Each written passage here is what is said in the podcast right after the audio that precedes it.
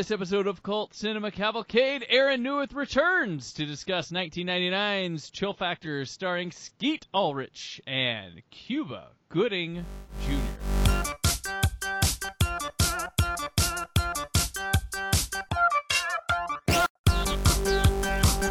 Welcome to Cult Cinema Cavalcade, a movie podcast that features hosts Brandon and Cullen discussing a film considered but not limited to being a cult classic. The episode you are listening to will include plot spoilers and may contain harsh language. Follow CC Cavalcade on Facebook, Twitter, and Instagram. Listen to the show on cultcinemacavalcade.com, iTunes, and anywhere podcasts are found.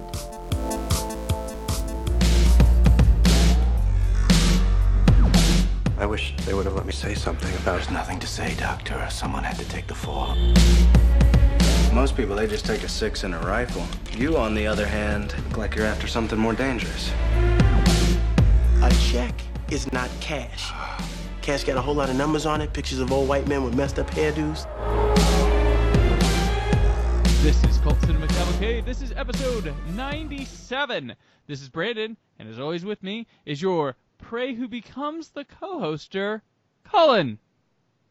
I'm whacked out on pain meds, and I'm ready to talk about Skeet. And as we said at the top of the show, joining us again for the record eighth appearance on the show, the guest who becomes a co-hoster, Aaron Neuwirth. It looks so good. Hey, I'm here, and what better way to celebrate eight appearances than with a Cuba Gooding Jr. movie? Exactly. And Aaron, show me the plotty. In Chill Factor, a new biological chemical weapon that explodes up to temperatures over 50 degrees Fahrenheit falls into the hands of two men who try to make sure that it doesn't get stolen by a terrorist. Chill Factor is directed by Hugh Johnson and stars Skeet Ulrich, Cuba Gooding Jr., Peter Firth, David Paymer, Hudson Leick, and Kevin J. O'Connor. Welcome back to Cult Cinema Cavalcade. As we just came off of the mind-blowingly crazy Robo Vampire, which was outstanding. A outstanding. thing of legend. a legend. thing of legend, and on to the factor of chill. With I- I have a quick question. Slightly, slightly less legendary. I have a quick question.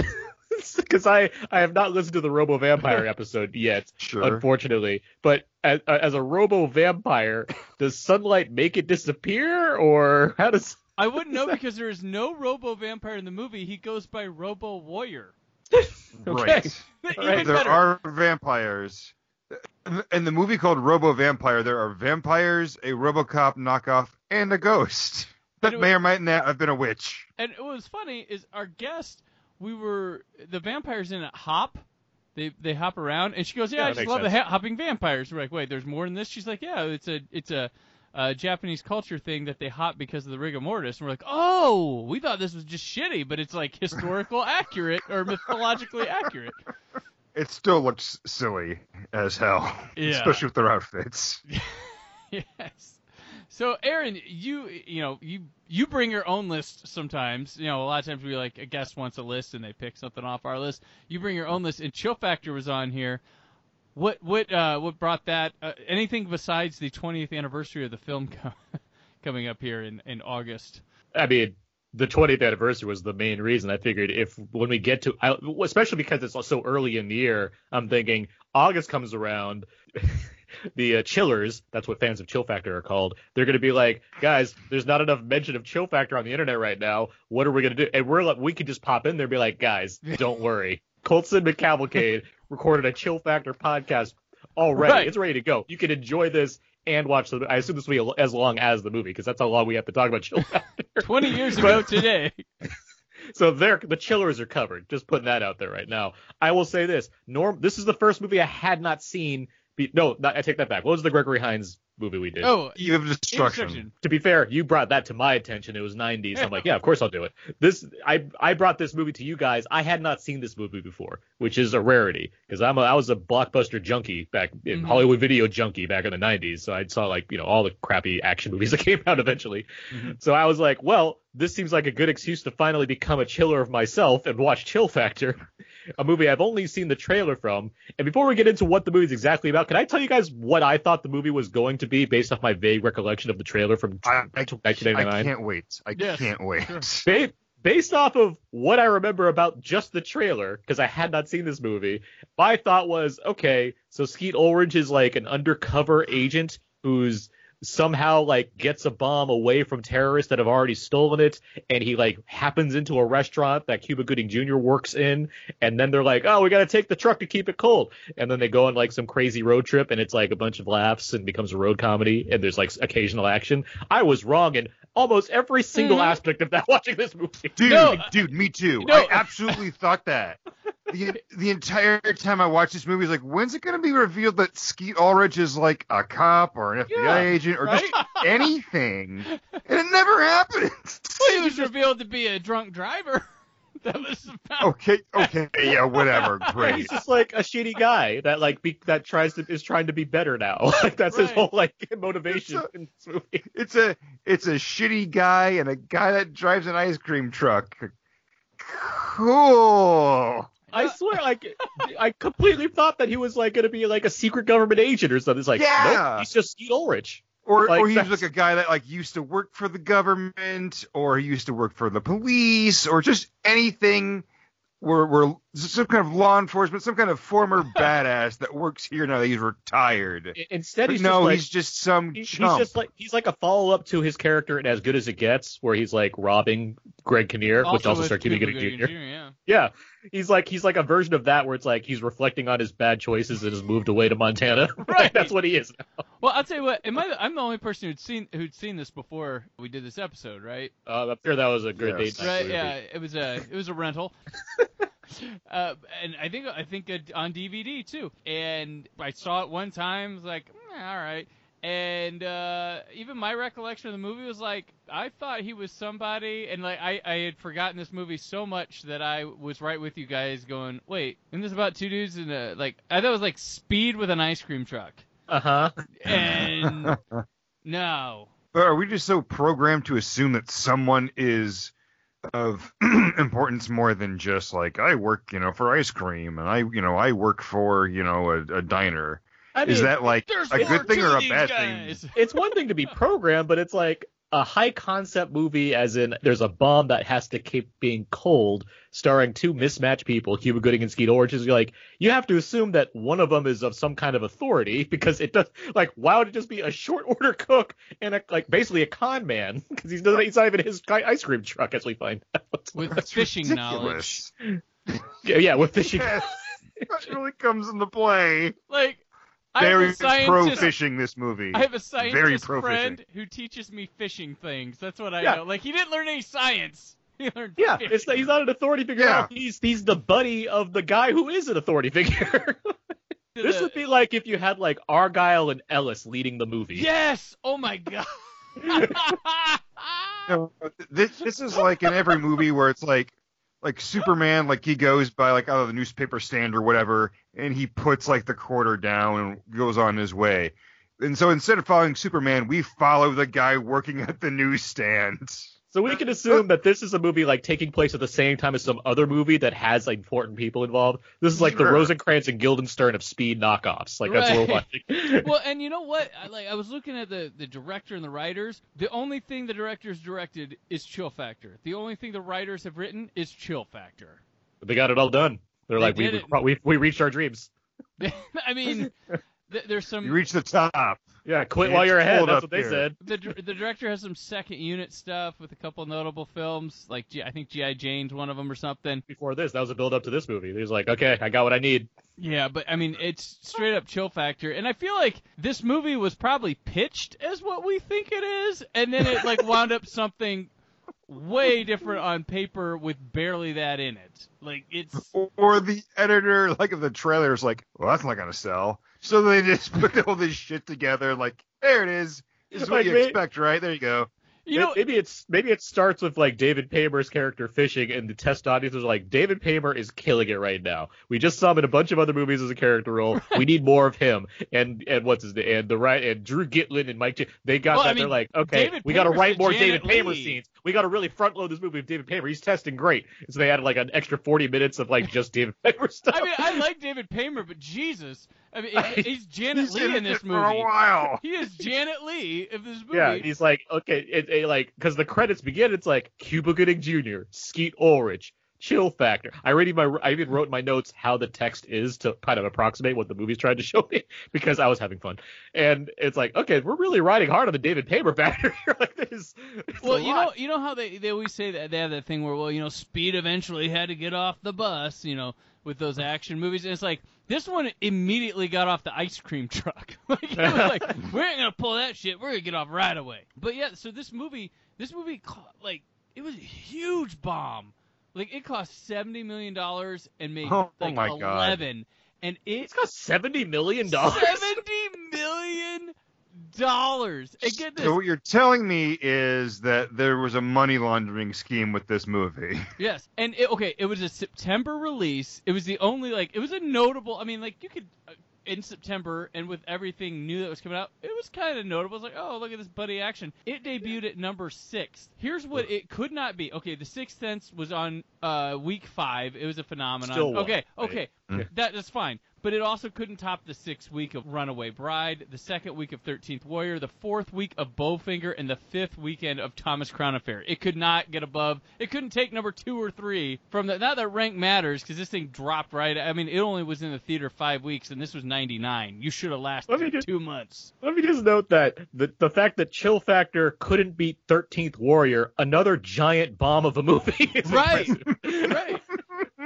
Thirteenth Warrior is bombing in its second week, but it still did better than Chill Factor in its first. exactly. Oh my yes. God. Yeah, and it was number three. Like, and and I mean, it's getting beat by movies that are just like, all right, we can stay afloat. And these movies weren't making much that weekend either. Like, I mean, Sixth Sense made like some 22 million bucks, but the others were like like like seven, eight million. This was, I think, it like six, six million bucks. That that's how crazy box office was back in '99. Six Sense is in its fifth week at the box office, making 22 million dollars. Right, exactly. But yeah, this thing, like huge bomb, like humongous. Like I didn't realize that. I'm like, ah, this is probably just some. And then I saw it cost seventy million dollars. Like what?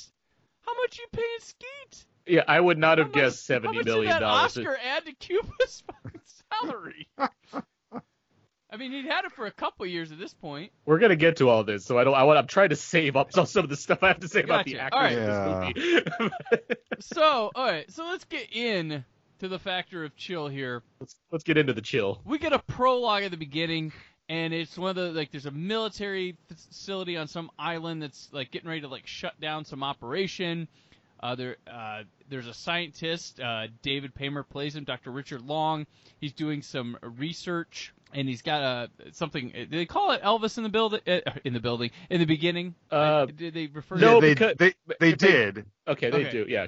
They, 'Cause they it- it did, comes up- and I and I immediately thought that's stupid. Who would do that? And it turns out it's the name of the actual thing through the movie. It's not a nickname. It's what they call it. It's the name of the thing that murders Just everyone. for the sole I- I- purpose of horrible one-liners I, I think I, I wasn't paying enough attention to to note that the Elvis was actually the weapon because in my notes later I wrote Elvis equals bomb, which I guess was to remind myself at that point because I'm like they keep saying Elvis. I guess I should write this down to make sure I remember.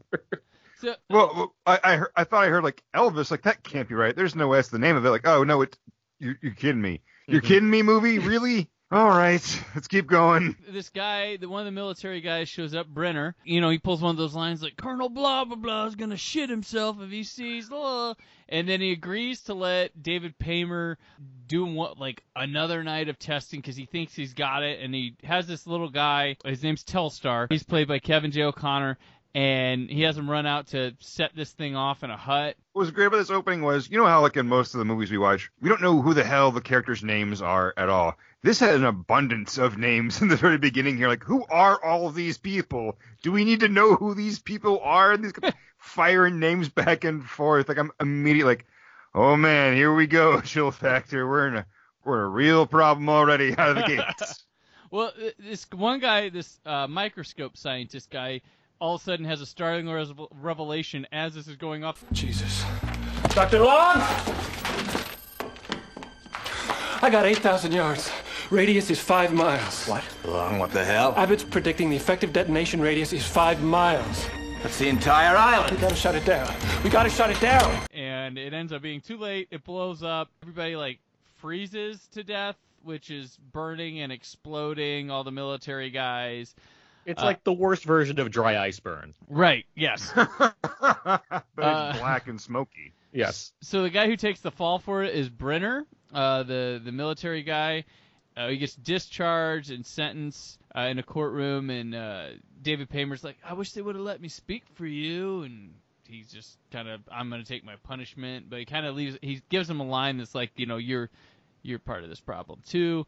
And he gets put in a cell, and uh, immediately once he gets in his cell, we fade out. We get ten years later, and then he's released.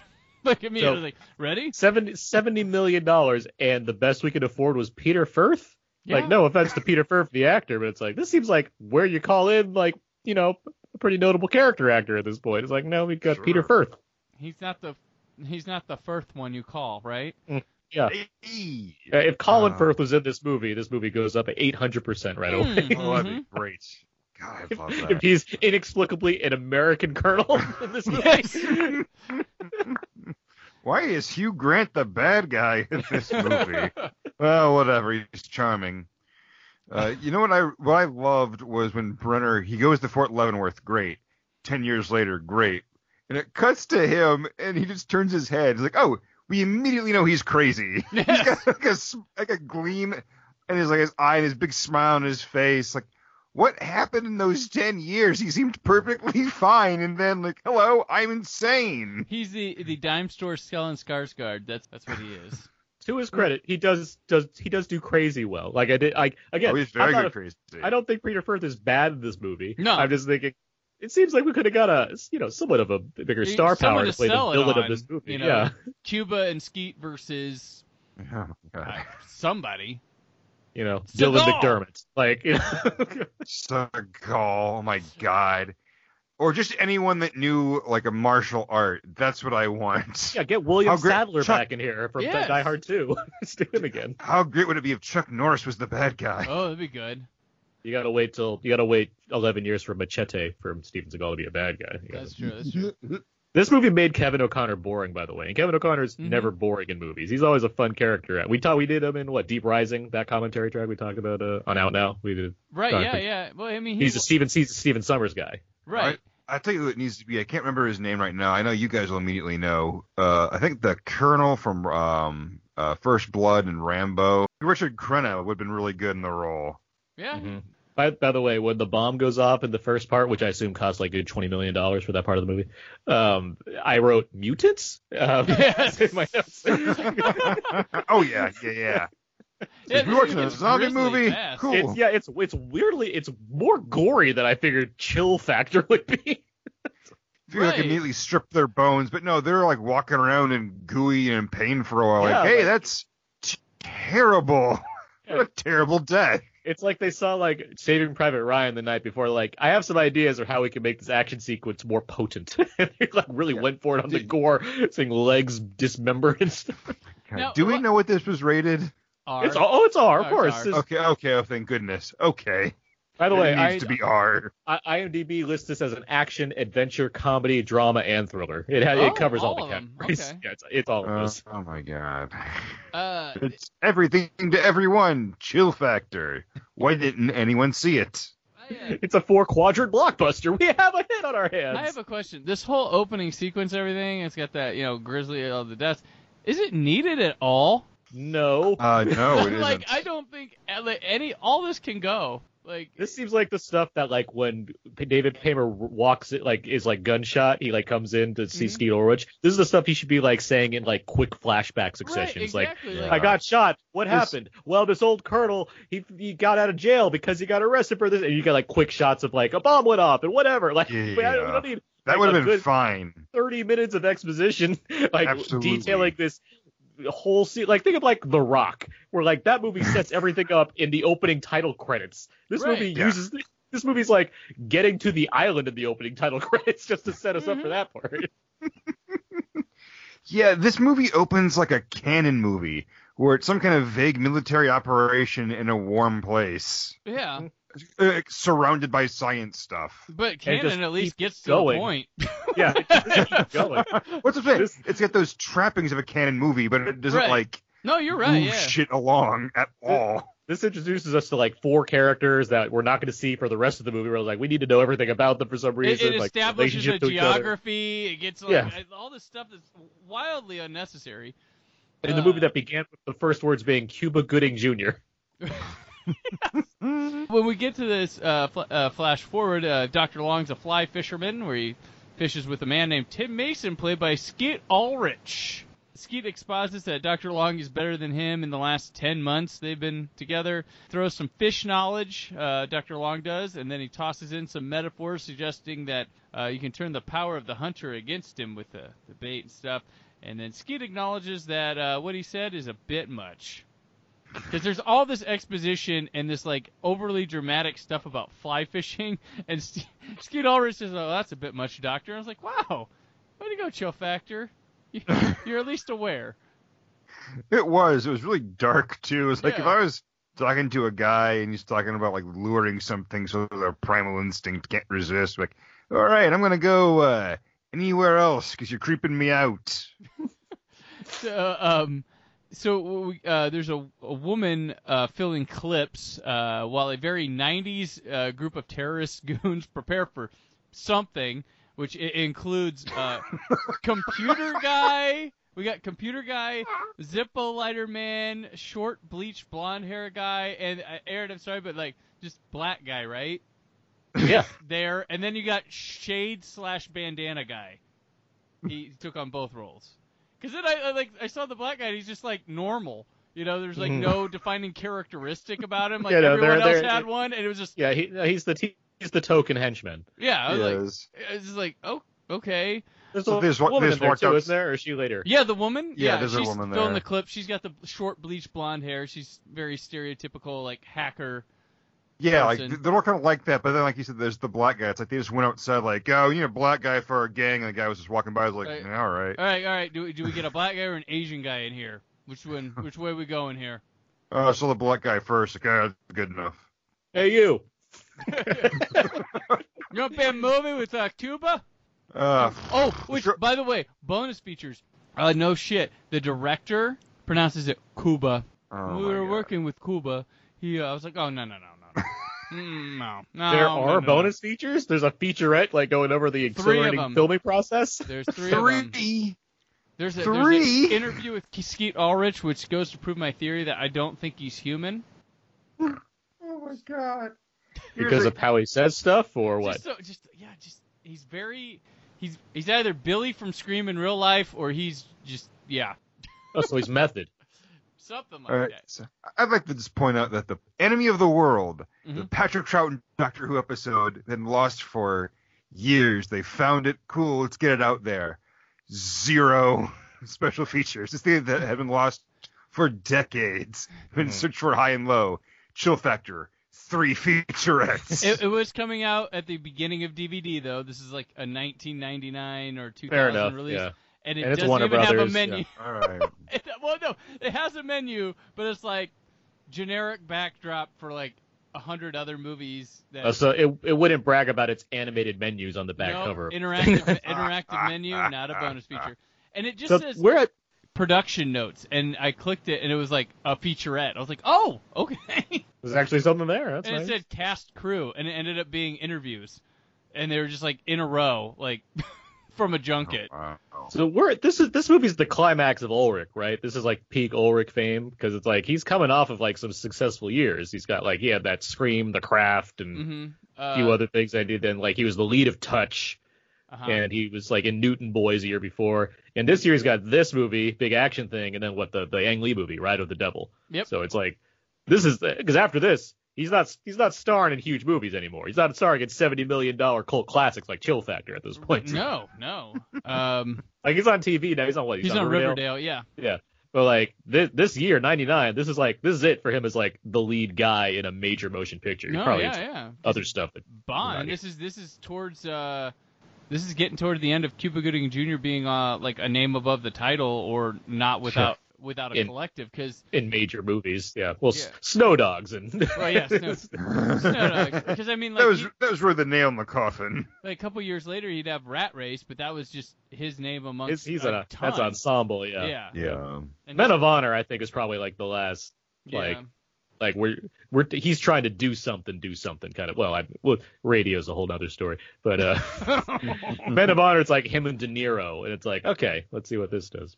You know, right we'll get Uh, to Cuba. We haven't even got to Cuba in this movie yet. That's how long you have to wait for the Right. Cuba factor. So back back to the the terrorist group. They get a call and the guy goes, "He's here." And uh, car shows up and uh, guess what? It's Brenner, and he tells them the uh, good old dialogue of, "You all know what we have to do, so let's do it."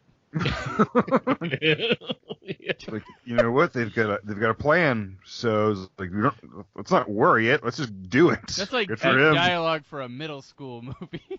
at, at this point, at this point, Minota wrote so much buildup dash revenge. so uh, Mason shows up to work at his diner where he's given shit by his stereotypical fat southern di- southerner diner woman boss named Darlene. God damn it, Mason, of all the days for you to show up late. First, the idiot April calls in sick. Then I got a bad tooth. And then my nightman shows up when he feels like it. Darlene, it's 5:30. Now, I worked late for you this morning, and you didn't want to spring for overtime. Remember? Oh. Well, I have got to get to the dentist before he closes, which means you're going to have to cover the grill and the floor. I can handle it. It doesn't take a genius. Dr. Long shows up for coffee. Darlene leaves Mason in charge of the place as she leaves for the night. Uh, Brenner shows up to uh, confront Long there, and he gives him a creepy speech about he's at this weird place of finding himself, and leaves Long with looking very uh, disturbed. So, at a uh, military base, super early the next morning, Dr. Long shows up, which I thought was the same night, but apparently it's super early in the morning. Mm-hmm. Uh, they had a hard time like telling me that, but someone it was a line of dialogue. The guy's like, "Hey, you're in here early this morning, Doc." So he's checking to see if something's going on because he's got a suspicion, and then Brenner shows up, and uh, we have the whole gate scene of "Can I see some ID?" and the guy kills him scene. The computer guy tells him he's locked the videos and they have 30 minutes. To which uh, the blonde guy and the black guy start taking everyone out to clear a path for Brenner and he finds Long and quickly shoots him through a window, like no hesitation. Mm-hmm. They break Gotta in down. They break in the lab. They find he's left a fly tackle on the floor and a bloody footprint. And he says, "Forget him. Let's keep our eyes on the prize." And they kick quickly go through every keyed lock and then find a frozen locker empty. Long is escaping with something in tow. But what's crazy is like all of Brenner's men, every one of them killed by slitting someone's throat. Yeah. The only time they shoot a gun is at the doctor. Every like literally every other time they s- brutally slit someone's throat, and every time I go, oh god. So, so the the most personal kill is done with a gun at some range. you know, that- that's- Right, um, through a window. This is the most action-packed year for David Paymer, by the way, because he's like in this and uh, Payback with Mhm. Mel Gibson. Oh, yeah, yeah. So, Mhm. so this is the year Paymer's like, maybe I could be an action star. I, I guess that's what he was. He was that's I what his always, age. I always like David Paymer, and this is it's just weird to see him carrying a movie at this point. Like he's our Yeah. lead. Like we met Yeah, no, he- Skeet briefly. Yeah, I'm a, yeah, I'm a fan of David Paymer. I like he's he's fun in Get Shorty. Mhm. He's got what the he's a he's a David Mamet guy. He's got State and Maine like after Oh, yeah. this, and like, there's a lot of fun stuff that he he can do. Just not not generally in serious action films. Yeah, to this no, I mean this is very, I mean like very straight David Paymer. Yeah, so wasn't he like one of the corpses in uh, Night of the Creeps? yes, yes, he Yeah. is. a big moment here at the 23 minute mark. Cuba Gooding Jr. enters the movie as Arlo jamming in, driving his ice cream truck. You, you, this is like Cuba Gooding Jr. has already won an Oscar. He is an Oscar-winning actor. He's appeared in dramas. And here he is acting like as if it's like Eddie Murphy getting his first film role in 48 hours. Like it's so like, Here's the but, thing. but like less good. Cuba post Oscar is obviously he comes off as a guy who never was told he was good before and Mhm. tried in movies and then he got his Oscar and was like people think I'm awesome I can do what I want and he, and he go, his performances start turning into like screwing around a bunch like post Oscar like it's really weird like, Like he- cartoon characters Yeah. Almost. Well, it's like it's a few in a row where he's trying. So he's like, okay, now I'm in uh, as good as it gets, and I got what dreams may come. Right. And that there's that that Anthony Hopkins movie Instinct, where it's like mm-hmm. that, which is terrible, but it's like okay, he's like still doing stuff. And then even after this, there's Men of Honor, and but then yeah, after then it becomes yeah, Rat Race, Snow Dogs, Boat Trip. Where he, uh, Maybe almost, he almost takes you out of things with his performance. Yeah, it just, yeah. Maybe that's what's so weird. Maybe Cuba Gooding Jr. thought that he was making a comedy, and Skeet Ulrich thought he was making a drama, and you know, no one would correct either of them. No, I, I don't blame Cuba for what he's. I mean, I don't think he's mm. very particularly good at how he's trying to play this movie, but I mean, in terms of the tone, he's in the movie that I thought I was going to be watching. So he's like, right? so it's like he saw the he he heard he heard the same pitch that I did apparently. like Skeet says, "I'm doing my own thing." I think we were both in that room. We were hearing the pitch like, oh yeah, okay, it's an action comedy, and then we watched it. and was like, wait a minute, what? Except he happened to be starring in it, so that's the difference. I think Cuba's probably just better at being like a straight man or in dramas than he is lighthearted or comedy things. I think he can be funny. I just think Yeah. he's he's made a lot of bad choices, and when he tries to be funny, like I think he can be a funny person. Like his, well- and for Jerry Maguire, he's funny. He's not. He's he's, he's a funny. Oh, he's, yeah, he's funny yeah. in that movie. Like Rod Tidwell's a. There's things going on, but there's certainly a lot of humor coming from it. True. Well, we'll get to boat trip one day. We'll figure it out. God. Uh, but, but where Horatio played, I assume the straight lead. right. Yeah. Cuba's uh, Arlo. He's making a delivery, of course, to Mason's diner, and um, he's the new delivery guy apparently. And two cops show up for some coffee, and the, we get some back uh, sort of hints to Mason here as they talk trash to him, and they're looking for a young boy that uh, they think he sold beer to, and they're shitty with him. And the boy apparently said he did. And Mason, we find, has been arrested for public drunkenness and vagrancy. Uh, the kid is the is his sheriff's kid or his grandkid? It's the sheriff's kid. And kid. This this Yeah, bit yeah. is got this bit gets so like stretched out because the Mhm. sheriff's like you're clearly like okay this kid is you know he's the sheriff's kid and I'm just waiting for Skeet the whole time to say like something stupid to like point that out. He's like I wouldn't Right. sell beer to some little geek like this and then sure enough he does and then Yeah. the sheriff even then the sheriff just doesn't say it he just kind of gives him a look and then eventually it's like that's the sheriff's kid you're talking about. here." Yes. like you know it's coming. God. So Cuba's amused by all this, and he's trying to get uh, Mason to pay his bill in all cash, but because Darlene didn't tell him to do that, he won't bite. And Arlo makes tries to make discounts, better deals, but he only offers a check. And then Doctor Long shows up all bloody and charges Mason with taking the ice cream truck to Fort Magruder. Magruder. He holds him up at gunpoint to, Yes. to take him to. Yeah. Uh, the terrorists are patrolling the area. Uh, the project is named Elvis, the same thing from earlier in the movie. Uh, the bad guys then find uh, David Paymer's car parked outside the diner, and Long tells him they, they can't let the device get to 50 degrees. Uh, after he instructs everything, he dies, and they hear commotion outside from across the street. So Skeet tries to call cops, but the lines are cut, of course. And, and then Brenner enters the diner, and Skeet and Cuba are acting like everything's just normal in the morning and he gets some coffee, and then Skeet's keeping Elvis in the icebox. Brenner goes around to scan the place, and he continues to grill and peruse the diner, and almost stumbles upon the body, and I think he steps in blood, but like nothing He comes step- of yeah. that. Nothing like I thought he'd go outside and he'd like notice or something, but Yeah. How do you not notice that? It's a, it's a weird red herring. yes, yeah. Yeah. Like it's a cl- it's like they purposely show that happening, and I'm like, oh, he's gonna, something's gonna happen. Nope, nothing. it's a weird it's such a and like there it's becoming like this weird weekend at Bernie's routine all of a sudden where it's like oh we gotta we gotta hide David Paymer's body around while the bad guys are lurking around the corner. Oh, and, and at this point, by the way, Arlo refers to Skeet Ulrich's character as Night Shift because he works the Right, night yeah, shift. yeah, yeah. That's his nickname. He calls him Night Shift. Brenner goes, he leaves, and uh, you know Mason, being the hard as he is, stops to make him pay for his coffee, and he pays for it with a dollar plus the bloody fly he found at the military thing that belonged to David Paymer. Say, General. That'll be 50 cents for the coffee. Oh, you bad boy. you don't care who you piss off, do you, Mason? Uh, I actually actually liked this sequence with Brenner. It was a nice little bit in the film. Had a little suspense to it. Kind of, I, I I thought it was going some places it could have gone with the stepping on the blood, but of course not. Yeah. But uh, they uh, There are 70, 70 million dollars worth of tension right there. yeah, yeah. we got this diner are- looking fancy. there are a few surprising moments, at least for me, where there was tension in the movie. Yeah. Like, why am I feeling you know, you know this tension during chill factor? Skeet and Cuba scramble to try to complete this mission, but Cuba's hesitant. Skeet offers him cash, and then holds him up with a gunpoint. And here's the trailer scene. No. All right, then how about this? And you gonna piss me. What the hell are you supposed to be doing? I need your truck. You are not taking my truck. How far you got to go? That's good- one of his best deliveries, I'd say, with Cuba. No, yeah, it's a good yeah. Yeah. There's and that well, that's what the movie could use a lot more of and a lot sooner because that's that- it's that at that Mhm. point when it suddenly becomes the buddy comedy I was expecting to be watching.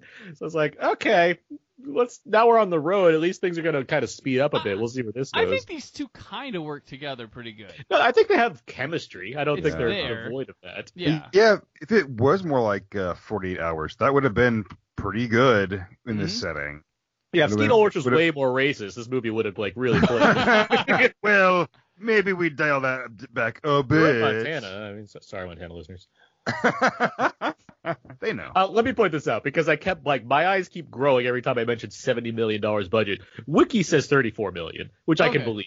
I can believe that. 'Cause That's it's what like- Box Office Mojo said 70 million. yeah, I wouldn't. I, I wouldn't count it out either because why not? But at the same time, it's like I mean, how the advertising for this movie was huge. Oh yeah, there are billboards all over the place. you couldn't get you couldn't go anywhere without seeing Skeet and Cuba's faces on buses. That's that's mm-hmm. what was going on. like you know the AMC collage that hasn't been changed forever. I mean, it, were, it was almost Chill Factor was almost on it. So close. yeah, yeah. It's got it's got the Denzel one, the Spielberg one, The Golden Eye and then Chill Factor. Johnson, chill factor. Right next to Charlie's Angels. a serious scene of like he's wearing like a he's like looking into the monitor and like Skeet and Cuba stand there like nodding like yeah good shot like just looking. I remember seeing all those advertisements and thinking, is anyone buying this?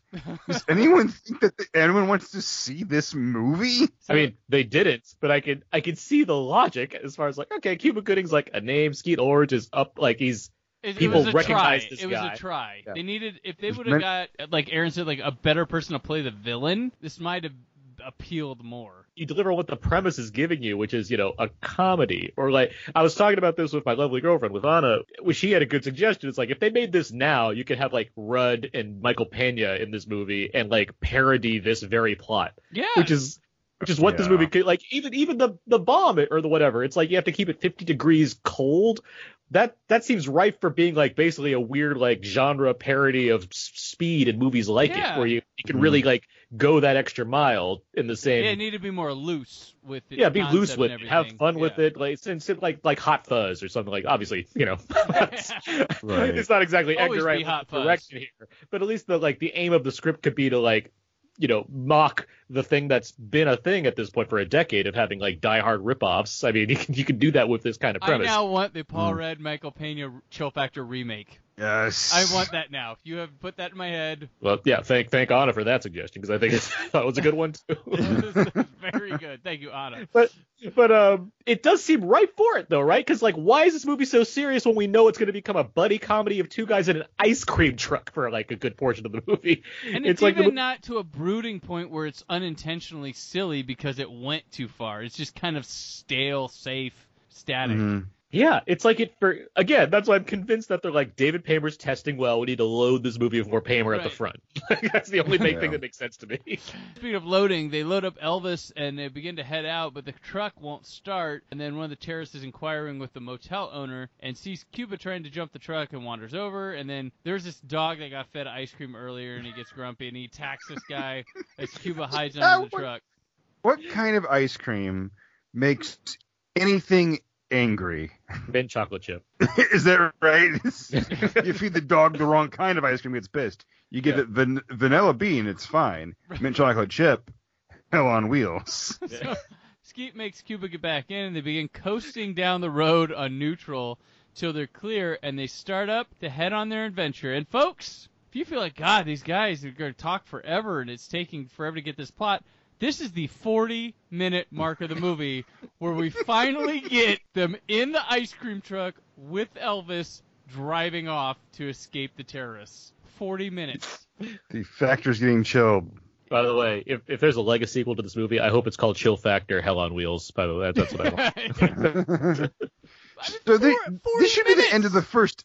This should be the end of the first act, right? It That's- is. This should it's be just yeah. extended because we had a huge prologue and then a lot of exposition. So, so how how long is this movie? It's an Hour hour, Hour, Hour- forty. 40. Yeah. 40. Oh my god.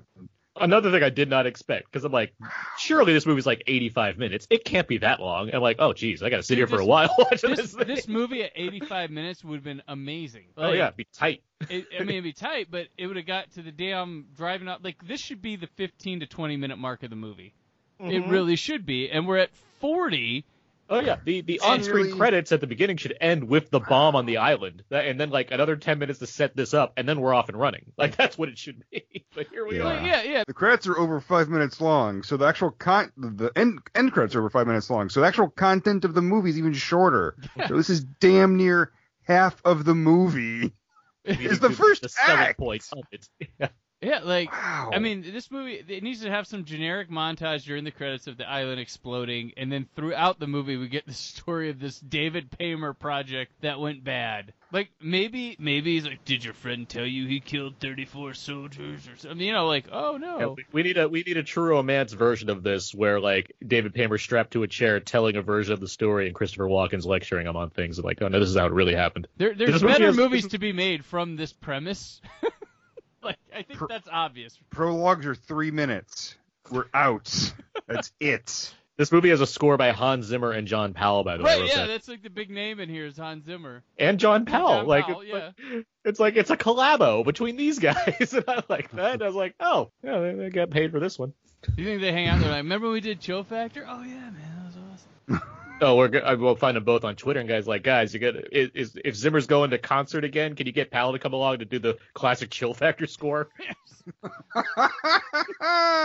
So, uh, so now that when they're leaving town, the the gr- the group, uh, the gang has recruited two motorcycle terrorists. Now, guys, they're watching the edge of town, make sure no one gets out.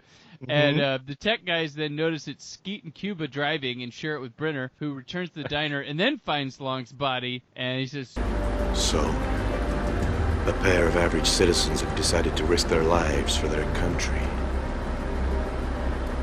I almost remember what that feels like.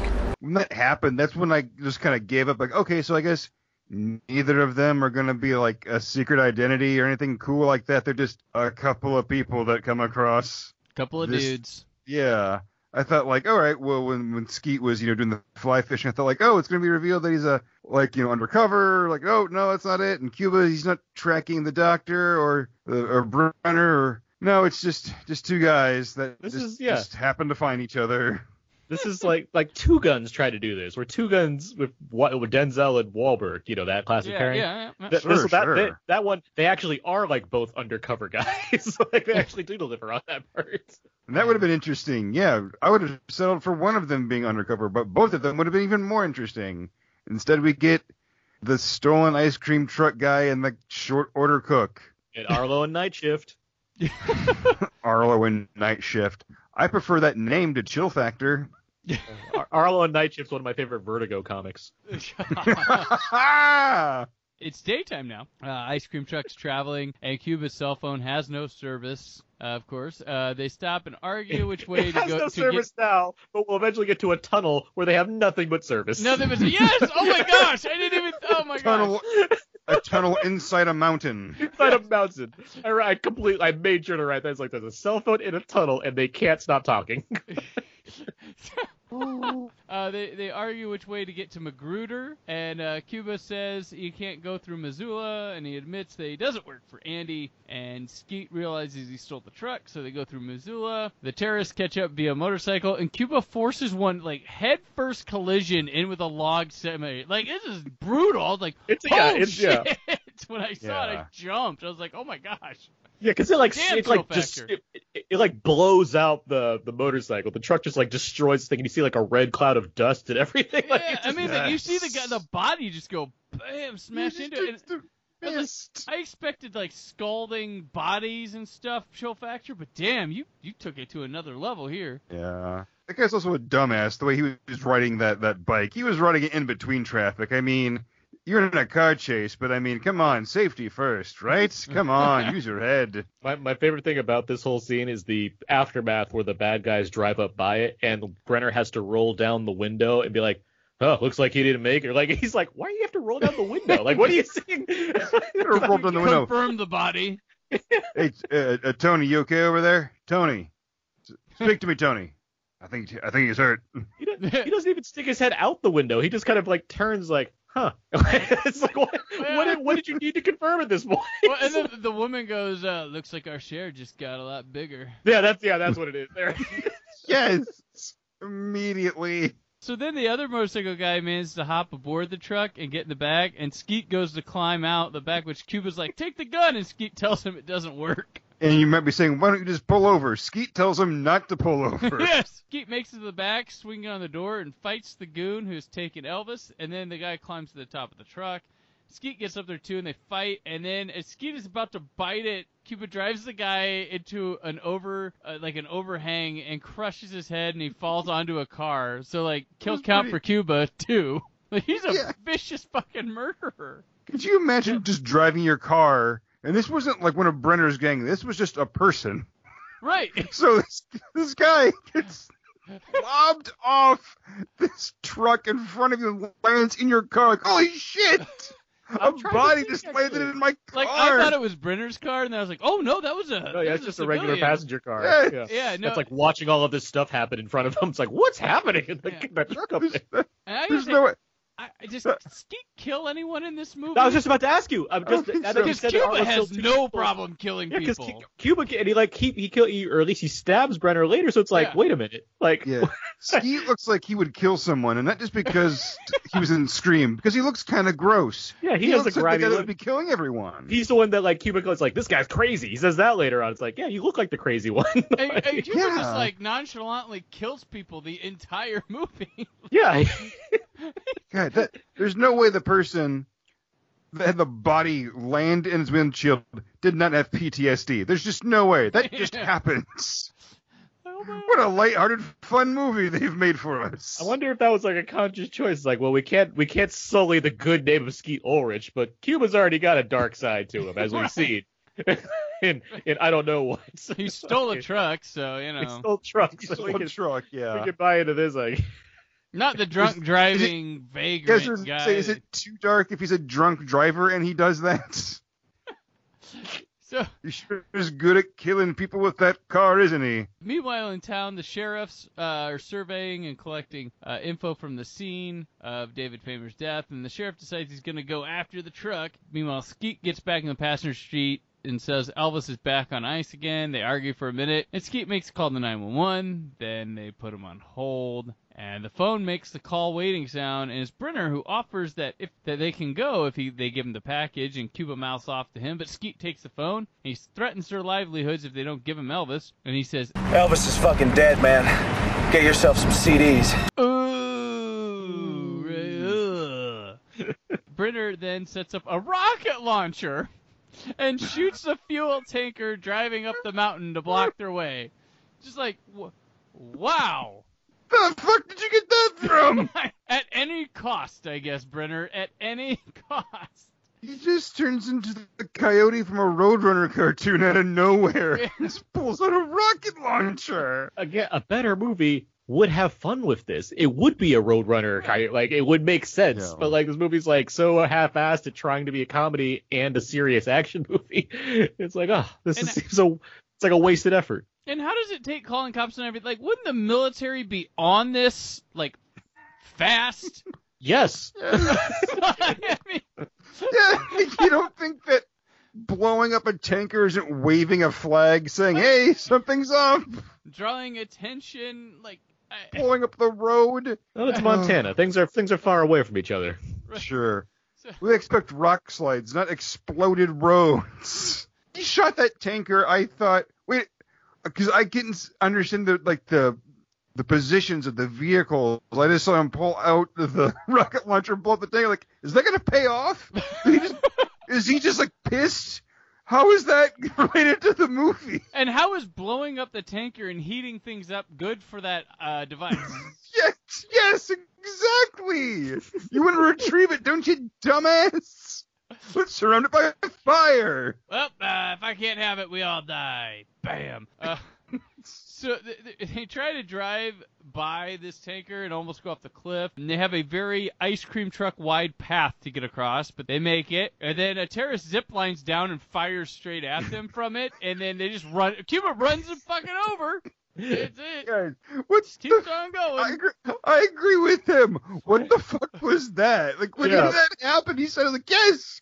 What was that? Where did that come from? Shouldn't it, Brenner have tried that guy first before doing the rocket launcher? Well, he Seems needed time- He needed time to set up, so it was easy to blow up the tanker, so like I could set the rope device up and go down, right? so, so then they are like speeding and trying to pass a truck full of hay and flip the ice cream truck over, which I noticed had blood a blood splatter on it from the guy they just hit, and uh, so then they exit. They put Elvis in a bag and fill it with ice cream sandwiches, and they pull a gun on a guy that they hit, the guy that they hit, and take his boat that he had conveniently on a on his trailer hitch, and they slide down a hill, hopefully to get down the river, and uh, It's a big crazy action scene. They're sliding yeah. down a hill in a rowboat. and the rowboat lands. It's it's like a it's like a speedboat. It's got an engine, and Yes. they lands in the the river. And I swear there were holes in it when they showed the landing, but when they get in it fine. It looks like it made it. But uh, there, that's it with the ice cream truck. That was, and we are not even two hour. Uh, we're not even to the hour mark. So they were less than 20 minutes of the movie was this ice cream truck. Yeah, the big selling point of the film. Mhm. with two guys in an ice cream truck trying to drive a bomb around. David is- Paymer lasted longer than the ice cream truck. yeah, R.I.P. ice cream truck. I don't remember anything about a boat going down a hill in the in the previews. Like they, they pivoted fast. and they're like, yep, boat to hill. The terrorists confirm Elvis is in the truck, and this, this is the scene where they like, he's not in there, and they pan over to Brenner, and he like bites an ice cream sandwich after giving a line. Yes. It's like the equivalent of like taking your glasses off and saying, "My God." I was like, more of this movie. What like this is the movie like Cuba's in, but uh, so Elvis is heating up, so they decide to put it in the glacier infused river. Uh, they drop that line, so Cuba and Skeet then bicker and get to know each other more through this, and we learn about how he came to take the truck with Cuba, which then he admits, I stole it. Yeah, I stole it. And there's some good exchanges in there. Yes, but th- at this point for me, No, I'm no, thinking it- too late. Too late, movie. This should make me been try to care about them now. during the initial drive. The sheriff shows up to the accident scene, which Brenner then feeds a concocted story about Mason assisting Dr. Long in some theft. Skeet then tells his backstory, and uh, at the end of that, um, he realizes, well, Well, shit. Could be worse. I mean, we're both up Shit's Creek, but at least we have a paddle. We got two paddles. Yeah, why wasn't there a freeze frame of them laughing after that? That would have been a good way to end the scene. and the movie. eh. it's just over. We're done making it. Who cares? and then they Mason and escaped at the Arlo made it to, to Fort Magruder, and everyone was safe. Yeah, Bre- just, Brenner got an ice cream headache. just a text screen at the end, and then the credits start. Take out the papers and the trash. What the hell was that? Uh, Dumb ending. Colonel Vitelli, uh, he shows up uh, with the military and speaks with uh, do- the doofus deputy who feeds him uh, something about Mason being some terrorist guy taking it. They're like, oh, what is this guy? So Skeet and Cuba, uh, Skeet and Cuba, Skeet and Cuba uh, arrive in Missoula. Oh my God, their celebrity couple name is Scuba. Scuba. they arrive at Andy's ice cream place, and uh, Arlo's there trying to get some keys to a truck, and Andy confronts him. And uh, once he gets the keys to the pickup, uh, Brenner shows up. Uh, Mason is uh, icing up Elvis at a sports store, and Brenner then calls him, and he's threatening to kill Andy. Uh, Brenner says to meet him at the dam in 15 minutes. As he thinks of what to do, we hear Dr. Long's speech from the fly fishing sequence at the beginning as he's looking through his fishing supplies and thinking of what to do. Helicopters uh, begin flying over the area. The melting, the, or what? It's at this point where I'm starting to think. Uh, Brenner really looks like Mike Judge in a lot of these scenes. That's that's that's He the does. thought that gets Yeah, up in my yeah, yeah. He has this weird like Mike Judge look to him. I'm thinking, he's gonna say something like that bomb ain't right or something like Yeah. that. the, the short hair he definitely does have that vibe. Yeah.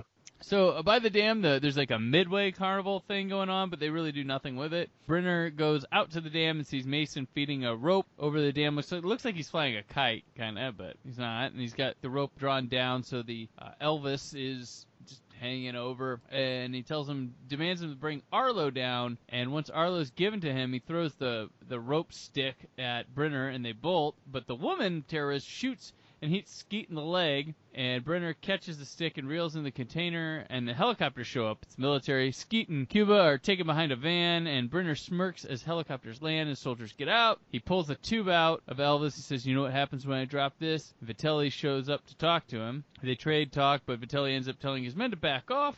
Though he doesn't believe he's going to use it, he thinks he's going to sell it. So when the choppers leave, Brenner decides he's going to get ready to sell it by using Skeet and Cuba for demonstration footage of what it can do, and uh, because Elvis is going to the highest bidder. Brenner then sets him on the dam with a video camera and pulls a little goop from the container and puts it on the road and has the area cleared. Skeet has Arlo reach in his back pocket and pull a knife. They cut free and run off. So this moment, it's like this weird like gay panic humor, I guess, in like how it's trying to do it, and it's like it's the closing part of the trailer. I rewatched the trailer, it's like this is the last bit in it where he's like, "Quick, reach in my pocket," and it's like, "We're about to die, and you want to make me do some freaky shit," and it's like, "What?" That's like Yeah. joke. We didn't say like, reach in my pocket. He says like reach into my pants, and then he says, you know, it's in my pocket. And I was like, no one would say reach into my pants. They would say reach into my pocket. Or say, "Hey, grab the knife out of my pocket." They'd be very specific, not just say reach Yes. into my pocket vaguely. Yes. Like reach into one Not- of my not reach- on my pants. Might just fumble around with my cheeks in my pants? That's what exactly what it sounds like. So as they're running off, Brenner's sure this will all work, and the beginner, the bidders begin dropping off, and Brenner and crew give chase. Skeet mentions taking a new truck, and they're now in a UPS truck, and they escape. And uh, Skeet then says, "Sometimes the prey bites back." And they get away. Brenner says that they are fine as long as the army believes they really have Elvis. They need to keep going after Skeet in Cuba. I like, by the way, that like once they just to back up a bit, they cut themselves free, and Brenner and the the, the Packer, they're like just sitting there, is like, hey, let's see where this goes. Like they they're not convinced that the bomb's fake. They're just like, Right. let's see where this goes. They- They'll still die. Don't mm-hmm. worry, it's okay. Mm-hmm. We Don't might raise not the get it on yet. camera. Yeah, they're gonna don't worry, they're gonna die. Okay, they're they're away. Okay, I can't see them anymore, but okay, they're still gonna die. Like just like waiting for this. What's the range on this thing? Should we chase after them? Nope. Okay, Nope, the, la- they're the gonna last bidder has dropped. Okay, now we'll chase them.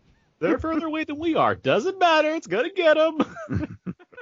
So Skeet's keeping Elvis cool with a busted styrofoam cooler, but they need more ice because it's at 42.7 degrees. I love that he just used a crappy styrofoam cooler. Like, yeah, like the spring for the hard one, dude. Come on. 70 million dollars. Never Or mind 30. how he was able to like fake a bomb and all of it, but whatever. right? Yeah. Uh, I don't want to spend more than five dollars on the container. I'm trying to save the, you know, humanity, but you know, I'm not trying to lose my shirt either. yeah, he's like, what if I was MacGyver on a budget? Uh, the military is com- uh, meanwhile coming up with some new plan in a field, and then Mason gets a hold of Vitelli and tells him that they have Elvis and what their location is. Uh, Brenner's catching up to them fast, and Skeet and Cuba enter a tunnel in a mountain, and the military blows up a couple of Brenner's SUVs. The uh, temperature of Elvis now hits 47 degrees, and in the tunnel, that dumbass sheriff is blocking the road. He's got his gun out, and they try negotiating with him, but you know he's a hillbilly idiot, not budging. Let me see your hands. Pop it. Move the car! Move the car, please! Unfucking-believable. I said, let me see your hands now. Redneck idiot! Do you have any idea what's going on here? Yeah, asshole. I'm putting a murder suspect and a guy that stole a truck under arrest. Now raise him. Let me put it in easy terms, Aristotle. We are carrying a damn bomb that is going to explode if we don't get out of this tunnel! Vitelli calls and says if they aren't out of there soon, he's gonna block them into the tunnel. And Cuba checks, and it's 49.4 degrees on Elvis. and they decide they decide to steal the tunnel and send a rocket to it. And Skeet yells at him and mentions something about ice to the sheriff. And this other guy's like, Ice? You want ice? I got a whole case of beer back here in the car floating in the stuff.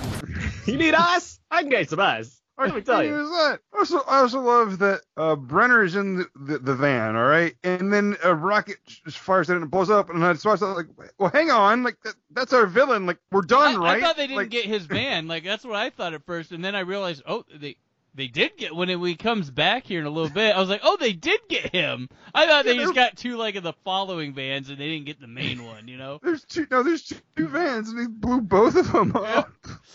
So, so I was, like, oh, so crisis averted. Then we just gonna keep this cold, and then we're done. Movie's over. Cool. That's surprising. Oh, anticlimactic for the main villain. Ten years for this. Bye. they they hurry and chill it uh, at 49.9 and it starts scaling back and they ask Vitelli if they can go out the other end but one of the vehicles they blew up is firing random like, you It's can't just, go it's out just, that way it's just sitting there continually firing. firing ammo I was like what And remember, they're talking to this the, the guy in the helicopter on a cell phone in a tunnel under a mountain. Just keep that in mind for the context of the scene. like I just watched I just watched um Cellular not too long ago, and a big plot point of there was that Chris Evans couldn't drive into a tunnel in a movie that's what like seven years after this. It's Yeah. like yeah, that was a big deal about tunnels with cell phones, and this movie's like don't care. There's cell phones, they work here. Well, not, not just cell phones work, but one of the ends of the tunnel uh, is Are blown blown- up and yeah. sealed off too. Yeah, everything's sealed off, electricity's cut. Somehow, there- you know, everything still works. Oh my god. So they find a ladder to lead everyone out the surface, which the sheriff says will help everyone with. And Skeet starts loading up his shirt with Elvis contents and ice and beers to make the climb. Uh, I want to remind you, he's the hobbled one with the bullet in his leg, and he's the one Yes. taking Elvis. And, and- and also, no one had a bag. He's using a shirt. yeah, he just has to wrap it all up in a shirt with some ice cubes. No one had a purse he could use. Come on. No- yeah, nothing, nothing capable but a shirt. Two people couldn't carry it together in like the cooler, or We didn't even talk much about how Skeet Ulrich has got a bullet in his leg and he's very Yes. capable of walking around for most of this movie still. God. There's a bleeding out. He's been shot for hours. right? Yeah, When I- and when he- it's still when- in him. when- like it didn't go through. It's in him. When Skeet Ulrich did take off his shirt to put the bomb, I was I wrote down Ulrich guns because you had to get the guns in there before the, uh, Right. before the movie ended. You gotta get those classic Billy Loomis guns in the movie. As he starts to get out of there, Brenner and the bleach blonde girl arrive and start firing at him. Brenner orders her to kill him, and he kicks her in the crotch and then knees her in the head. And Brenner snags Elvis and runs off with it. The uh, background of an exploded, uh, fire roaring vehicle. Him and Skeet fight over to Elvis, and he's about to shoot Skeet, and then Cuba shows up and just stabs Brenner with an ice pick. yeah, like, he gets another kill. He gets the hat trick. wow. That's And also, where did that ice pick come from? You just had it on him, or Yeah. just, like chill factor. Gotta kill him with an ice conveniently, like this whole time, like where was that? So they then decide to leave Elvis and escape, and they get out and tell Vitelli to seal everything off, which they do. And Brenner's inside, and it explodes, and it freezes his face, and then his mouth and nose like rip off, and then, then it explodes. So I'm like, all right, cool, bad guy death. Yeah, it, it it melts like it's really grisly. It's like Oh yeah, it's like I don't even know what I can compare it to, honestly. it was slightly impressive, and then I mean it was a bit impressive, and it was a bit like kind of felt of its age, but it was it worked. Yeah. I'm So this guessing tunnel's all- Blondie died too. Uh, I guess. So is this uh, tunnel just uh, gone forever? Like, like, can they ever use this tunnel ever again? Or is they'll it just, like- dig, they'll just dig a new one. Right, yeah. that's how that's how tunnels work, right? You just Overnight, dig 'cause another no, one. overnight, because no one's ever gonna know this happened. Uh, the the next scene is uh everybody's like packing up and leaving. Uh, Skeet and Cuba are bickering, and Vitelli thanks them for their service, which continues their bickering. And they say the government owes them a little restitution, which Vitelli then says because of their knowledge that he has the right to find them and imprison them, or you know even kill them. To which they say, "Oh, okay, we're cool." And he walks off, and they bicker more. As they talk about no one's going to believe their story, two attractive EMT women show up and offer their services, to which they act more wounded uh, than they are and decide to try their story on them. And as they hobble to the ambulance, we fade to black with some voices talking, and as credits roll, the music sounds like I just beat an arcade game in 1992. the, the government, the government guy, just like, well, we could just shoot you guys instead. Right. guess. Like, yeah, like thanks for the help. Oh, by the way, we could just murder you and no one would care. So, what do you think? Chill factor. Yeah. so they're gonna apparently, I don't know, maybe shack up with some EMT women. I, I figured I, Arlo and Night Shift will return would be at the end of the credits, but I That was would be disappointed great, not to see yeah. that. Ah, ah. Heat wave. I gotta say, once the ice cream truck was destroyed, I my interest in the movie did go down quite a bit. Like I was Mhm. like, all right, well, I guess we're still going. Once they got the tunnel spice things up a bit, it's like, oh, they're stuck in a tunnel. Okay, it's annoying that nobody said chill factor in this movie. By the way, No. it's it seemed like towards the end, like like when they're like getting out of the tunnel and like they left Brenner in there, he, they, Cuba should have like popped his head back in, completely upside down, of course, and be like, by the way, Brenner, you just reached your chill factor, and then like it all blew up. or uh Yeah. or, or or you know, like when David Paymer's dying, he's like, it has a chill factor of 50 degrees. hmm hmm Yeah, there's a surprising lack of chill puns in there in this. I- I'm sure Joel Schumacher watched this, just shook his head, and just like, what a loss. What Yeah, a total missed opportunity. and he beat them at their own game with his uh, Chris Rock Anthony Hopkins movie. Ah. I'm trying to. Th- th- I can't think of the title because it's so generic. Um, it's what is it? no, it's a bad title. Bad Company. There it is. yeah. um, Bad Company. That's a title of a Jerry Bruckheimer action movie, and you you could put anybody in there, and it'd probably be accurate. I don't even know the name of the group that sang Bad Company. For all I know, the name of the band is Bad Company. It probably is. Look, I got two tons of the world's nastiest ice cream sitting in a truck that should have been retired 10 years ago. That shit will be worthless by noon. And if that Elvis shit is as dangerous as you seem to think it is, I'm getting my ass as far away from you and it as possible. Peace. Fine. Now comes the point in the episode where we rate the movie we just watched. As we are Cult Cinema Cavalcade, we keep things nice and culty. Our ratings are as follows: Stay with your family, which means mm, 50 degrees. Keep it, keep it there. Not, not gonna, not gonna go any lower. Or converted, which means mm, keeping it under about 40 degrees. You want to keep that mission going. You're, you're down for it. Or drink the Kool-Aid, which means you're all in. Get to Magruder. Keep that thing way under by either ice cream truck, by speed boat, by UPS truck, or hidden in a tunnel. You're all about the chill factor. So, Aaron, how do you rate chill factor? I would say there's 20 minutes where I'm drinking the Kool-Aid. When they're finally in the ice cream truck, I'm like, all right, this is the movie I came to see. But but that ends rather quickly. So overall, I'd be staying with the family and, and keeping it, you know, to 50. Colin? Whew, um, this movie really depended on people wanting to see Cuba Gooding Jr. and Skeet Ulrich, and that audience does not exist. Ugh, it is not like a hard watch, but it's not like a fun watch either. it certainly exists. It's a movie that exists and then it ends. And that's not enough to keep anyone interested or coming back for more. Uh, there's some nice explosions, I'll tell you that, but otherwise, who cares? Uh, you do have I a woman with- get crotch trauma. uh, yeah, so that's neat. So good for them for breaking that glass ceiling on crotch trauma. So congratulations, Chill Factor. Uh, but overall, I stay with my family. Brandon, how would you rate this thing they call Chill Factor? Uh, I'm gonna I'm gonna stay with my family, but it's not like awful. The problem is it takes 40 minutes to become any sort of the movie I wanted it to be. Yeah, From- it's from, worse like- than awful for Yeah, that reason. yeah, It's just boring. yeah, from 40 minutes on, it's it's wa- it's watchable action, just junk while you're doing something else or whatever. And there's some there's some okay lines here and there. There's some some surprisingly uh, brutal deaths that it has going for it. But overall, I mean, I it by the time it gets to that point, I'm just like, okay, what the fuck. I'm gonna give stay with my family, but it's not like a harsh stay with my family. It's just a don't bother. But if you do, skip to when you see them both getting in the ice cream truck. That's your good starting point. You you'll figure it out later. They gotta Yeah, like, they gotta read- they gotta read the keep something first- cold. Read the first three paragraphs of Wikipedia and then jump into the movie right then. Paragraphs, Jesus.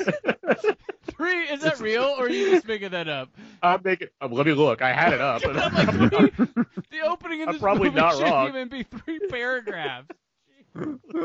I wanted to be more. Let's see. Yeah, you don't Oh, have what- to watch the beginning of the movie to understand their relationship or their characters because there are It is none. three paragraphs. It's it's the fourth paragraph is now a free man. It might be five paragraphs. God, like oh, it is okay. Like these Yeah. guys got Six something. paragraphs where they introduce Arlo. Jeez. Oh wow.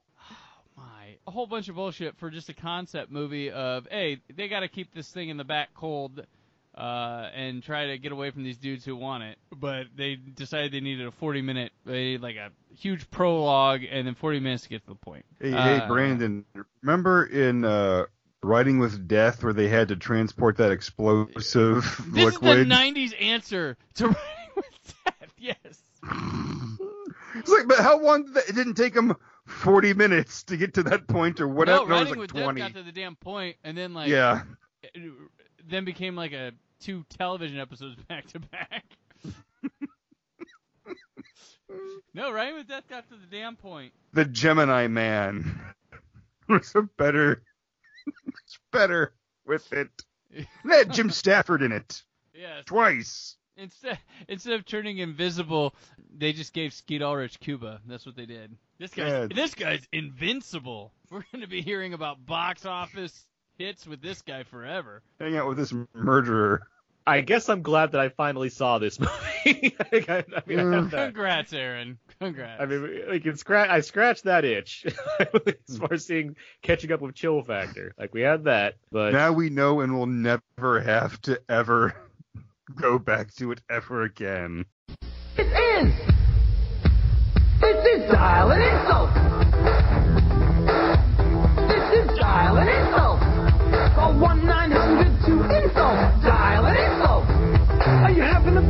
About to get worse. There's a guy called Sultan who's waiting to burst. When you dial out, he's gonna cut you down. Gonna let you know that you're nothing but a clown. Go get him, Sultan. One dollar per minute, two dollars per minute. Kids get permission. One nine hundred two insult. Call now, and you'll never be the same again. On the next episode of Cult Cinema Cavalcade, we will be discussing uh, Super Mario Brothers from 1993. Jessica Altman returns to the show to join that one that she has picked for us to watch. As always, thanks to Aaron for continuing to return to the show, going four years strong and being one of our recurring guests, a common face on the show.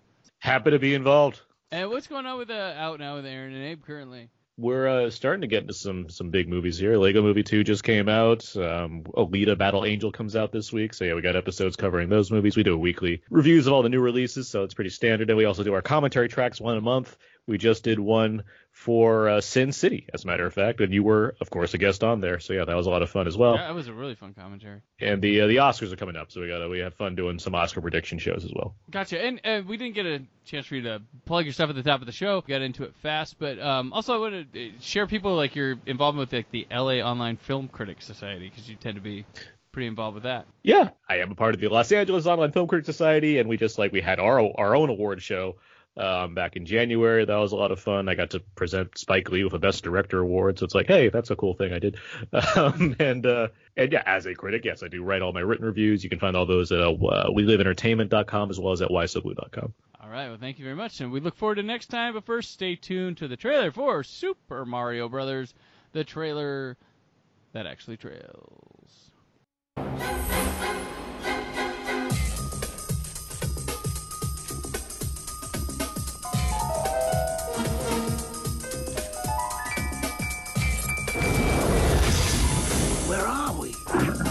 I got a feeling we're not in Brooklyn no more. Luigi! Daisy! You better not hurt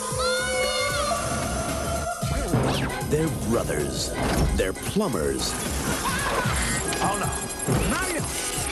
Luigi! They're on the trail of a kidnapped princess and a mystical meteorite It's incredible! that gives anyone who possesses it the power to rule the universe. Get me the rock! Come and get it, lizard breath! Now, they must rescue the princess.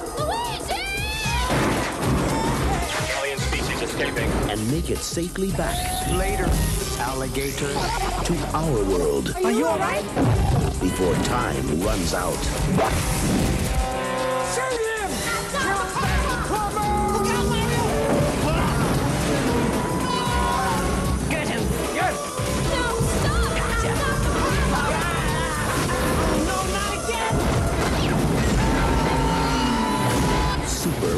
Brothers. This ain't no game.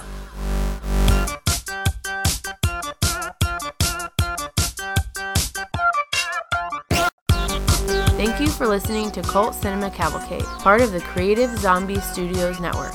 For press opportunities, advertising opportunities, and more information on Cult Cinema Cavalcade, contact mail at cultcinemacavalcade.com. Produced by Brad Shoemaker, edited by Brandon Peters, narration by Rebecca Peters. Theme song Pink Baby by Happy Elf appears courtesy of the freemusicarchive.org network. The film and music featured in this episode are part of their respective studios, and no infringement is intended. Join us again in two weeks for a new episode of Cult Cinema Cavalcade.